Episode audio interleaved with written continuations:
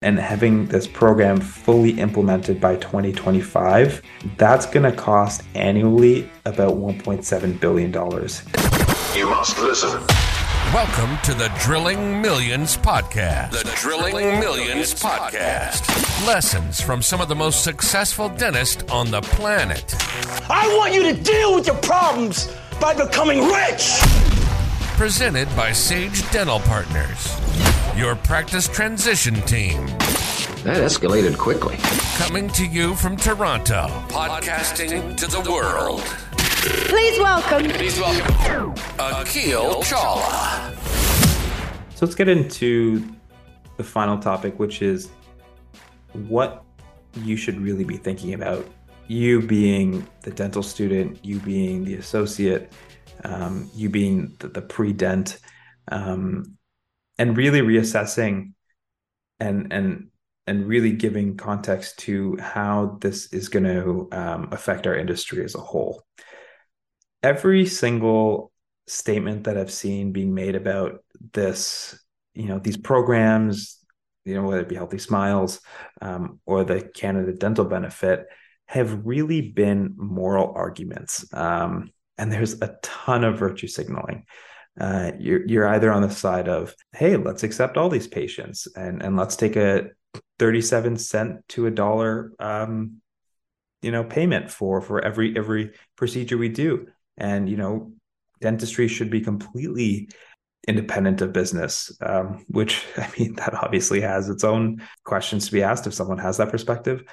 And and the other side of the argument is this is the government trying to um, control us. They see how much money dentists make, um, which I think is also um, a bit of an inflated number. Um, they see how much money dentists make. They want to come after us. They want to, you know, you, you kind of you, you have your golden handcuffs on, right? And it's it's that argument. Um, and and like we've talked about, or like I've talked about, because I'm sitting alone speaking to a microphone, which you know I haven't done such a long time since the first podcast. Um, you know, both arguments need to be addressed, right? And and and I think before moving into the actual um, meat and bones uh, of of of the argument, we need to address these moral complications. So, okay, just for the, the sake of argument, let me steelman the argument of dentistry shouldn't have a business component and we need to take these patients in um, irrespective of how much we get charged.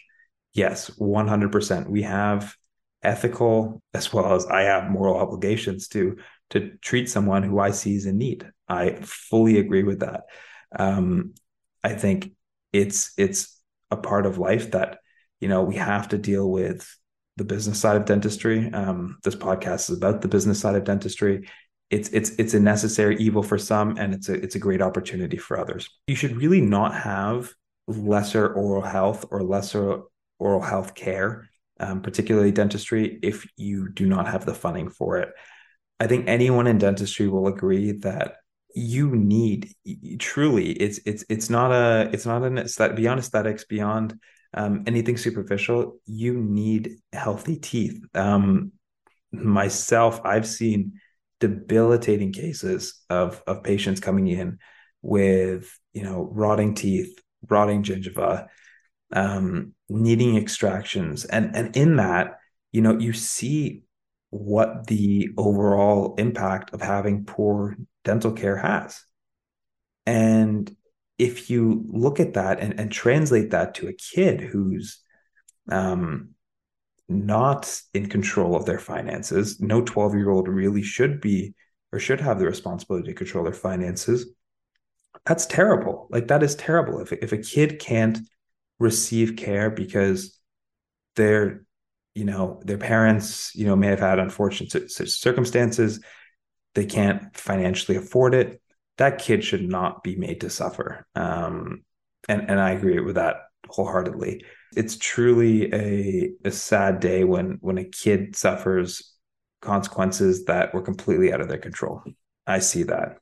On the other side of the spectrum, we have the the argument that's you know the government shouldn't be poking its nose in areas where it doesn't belong. all right so we have you know we've been given this this this skill that we've worked extremely hard for. Privilege should not be you know something that that is that is mixed up with success.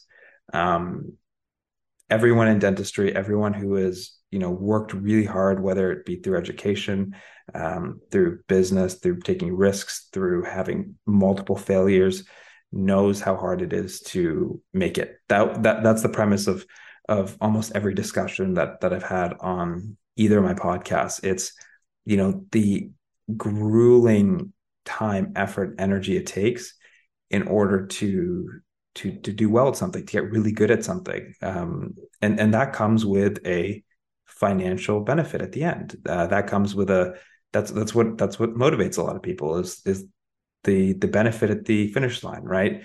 Um, you don't run a marathon for no one at the end to be to be cheering. Um, you don't you don't do many things without incentives um, and your career um, and, and, and finances aren't that different. You need motivation, um, and, and, people work really, really hard to to obtain the life that they want to obtain and and have the financial freedom that they've they've earned. Um, dentistry, like I've said, is you know very much within the private sector. It it, it operates like a business. Um, we have patients, we don't have customers, but at the end of the day, that patient, whether through an insurance company um, or, or, or out of pocket. Um, the split's about 60% of people or patients pay through insurance, while about 40% pay through, um, you know, out of pocket, um, have out of pocket expenses. They have to pay for their services. And at the end of the day, those, the money that they pay you is just as real as the money that you pay in order to have the, to, to hang a shingle, right? Obtain a practice, to run a practice you first need to find a space. Um, rent can be tens of thousands of dollars a month. Just building the office alone can be, you know, six hundred to eight hundred thousand, even upwards of a million dollars. The student loans that a lot of people take out with tuition, you know, ever increasing, and and you're in quite a bit of debt when you leave dental school. And in addition to that, you're going to need to assume more debt um, when you when you get out of dental school and and you get a practice. Um, so you have real financial obligations, just like the money that patients are paying you. You know, you have to pay out that money to whether it be a bank, um, a private lender, someone, um, because because you have these financial obligations to meet. Um, so I just that that that exercise there hopefully gave you some insight. I'm I'm by very definition a centrist. Um, that's why no one really likes me because I can't really take, you know, my personal experience of of seeing patients debilitated through you know dental concerns that you know it's not that your teeth don't look white enough on an Instagram. It's literally to a point where they cannot eat food, um, they cannot talk. That is debilitating, um, and it's and it's just horrible and horrendous to see. On the other hand, um, you know, my day job, I, I deal with finances all day long, and I see the real financial obligations that these dentists have to meet. At the end of the day if if money's not coming into the door you can't you can't keep the lights on. You can't hire the people you want to hire. You can't you can't grow um, and and begin to pay back some of the the debt you took on and assumed because you know for one you you were promised that you'd be able to help people and heal which is you know a gift but on the other hand you're also generally given um, an assumption that you will earn more too so I'll, I'll leave you to come up with your own conclusion, but those were sort of my high level overview um, of the of the situation. And and at the end of the day, people in in pre dental, people in even pre med, an aspect of it that is often overlooked is the financial um, one.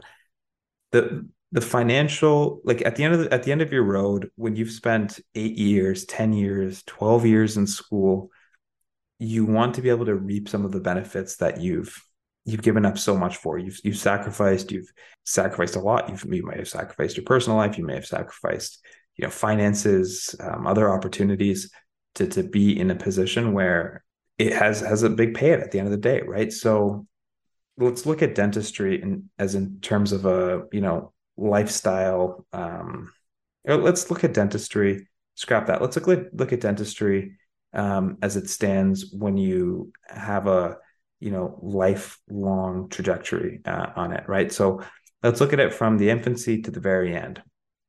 So from the start line to the finish line. Dentistry is is is great, and, and in my opinion, um, for someone who wants you know a work life balance better than medicine, um, in the way that you one can can operate a business, and and two at the end of the day, at the end of your career, that business is worth something. You could sell it. Subtle plug for Sage. Um, let us know if you want if you want to talk about selling your your practice. What does this mean for the validity of dentistry as a business? For example, you know, you you come out of school, you take on debt in school, you you leave, you buy a practice, or even you start it, you're you're still going to have a significant amount of debt. You know, starting a practice from the ground up still can cost upwards of a million dollars, and buying a practice can be a couple million dollars. So you you bought or, or acquired a practice. As you start getting patients to the door, or as you start seeing more and more patients, hiring associates, you're able to leverage your time. Um, and and what this actually means is, you know, you may be working one hour, but because you have other people working under you, you can really leverage that one hour. So you're basically earning more than you would have been able to earn by yourself in that one hour and you're able to distribute that you know workload to other people and and you can earn more as, as a collective so that's that's basically the leverage you get so that's one aspect of dentistry and and the validity of dentistry as a business is, is your time and your and your leverage another one is at the end of your career you could sell your practice for a, a significant amount um, this amount can be something that you can use towards retirement it could be something that you know you may want to donate um, or leave as a legacy. At the end of the day, it can be worth millions and millions and millions of dollars. And that's that's a whole other episode on how um, dental practice are, are, valued, and and that's basically what Sage Dental Partners does. Um, is is we help value uh, your practice and then and then help sell it. So you, you have a practice that you can you can actually sell. It's a tangible asset that you can sell at the end of the day which is very very difficult to do in medicine doctors medical doctors can't really sell a practice um, but but but dentists can so when you look at that and how the canadian dental, canada dental benefit actually uh, impacts that only time will tell because that value of your practice at the end of your you know career and the basically cash flow and the and the leverage you get are based predominantly off the uh, your ability to collect collect money from patients, right? So if you're doing one cavity as one dentist in 30 minutes, if you have four associates, now including yourself, you can do five cavities in 30 minutes. And then if you add hygiene on top of that, you can do five cavities and and you know two units of scaling and you multiply the associates and it goes on and on and on on the other end when you're selling your practice, your valuation is based off how much you are actually producing during your entire career. So, you know, say you're producing a big chunk and, you know, for whatever reason, the Canada Dental Benefit comes in and slices the amount you actually collect from each patient by half. That will most definitely affect not only your leverage and how much you can produce an hour and, and what you take home in that year, and that month, that week. It'll affect downstream things like your practice value because now what used to be generating i don't know $2 million a year now is only generating $1 million a year so you could see how this would actually um, impact the validity of of dentistry as as a business you know an, another thing i sort of want to to touch on is how politic politics uh, and and virtue signaling play into this this whole um, play into this whole space.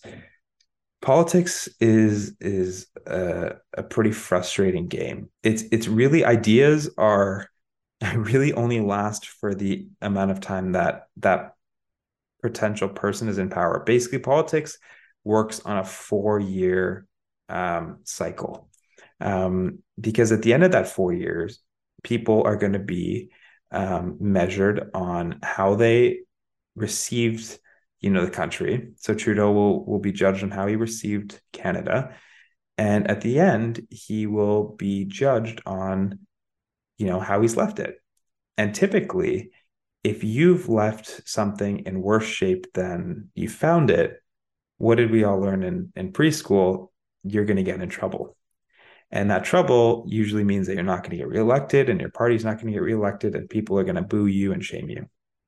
So, what does that mean? Politics is strategically geared to make it look like at the end of your cycle, as you near the end of a cycle, this is where politics and politicians really play this game of, of showing how far they've come. If, for example, you know, the you know, hypothetically Trudeau or the NDPs wanted to see dentistry, you know, fully be on, in the public system. You know, right now it's in the private system. If they wanted to fully see the public system, that would be a multi-year, multi, you know, billion dollar um, process. But you know, with taking these small chunks and really focusing in on, okay, is it the kids that are getting benefits? Is it people with disabilities getting benefits? Is it the elderly getting benefits? Um, they're able to sort of, in in in in simple terms, boost their approval ratings, right? So they're they're viewed as as you know doing a really good deed. I'm not sure. I can't I can't read any politician's mind. I don't know how much that actually affects what their their decisions are at the end of the day. Um, it would be hard to argue kids shouldn't receive dental care. Um, but at the end of the day, I think everyone needs to make an informed decision. Is this truly something that they want to see change, you know, in, or is this something that um, is going to bode well and and and is a big virtue signal? So that's that's that's my take on that. Another, you know, little topic I want to touch on is sustainability. Um, this is really just the start. Like I said, this program over the next three fiscal years is going to cost about $700 million, uh, which is not a huge amount, but not a small amount by any means, right? Um, it, it, it, it's quite um, it, it's quite significant.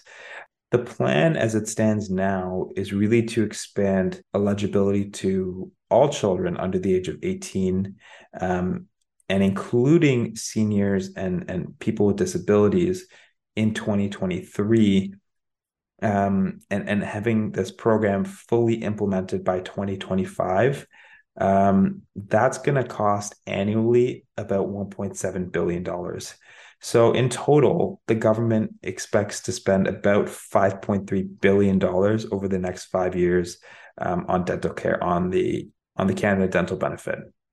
Again, not a small um, number, but certainly certainly a a, a substantial um, a substantial amount of money to spend spend on dental care. There was an interesting comparison that was made. I think it was on the All In podcast, and and it was it was looking at and critiquing Joe Biden's promise to uh, cancel a lot of student debt.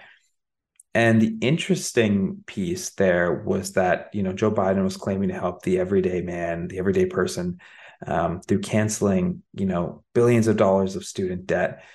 Um, and what was really happening was that you know these student loans are primarily for um, university programs, which were typically accessed by upper middle class people. So again, the the virtue signaling involved there was, you know, we're gonna be helping the the poor student, the everyday man, in, in helping repay these student loans. Um, but at the end of the day, the real really the only people that were benefiting was um, the upper upper middle class. It would be interesting to see uh, in, in a similar setting how many people um, that that really can't afford dental care actually access and utilize these services.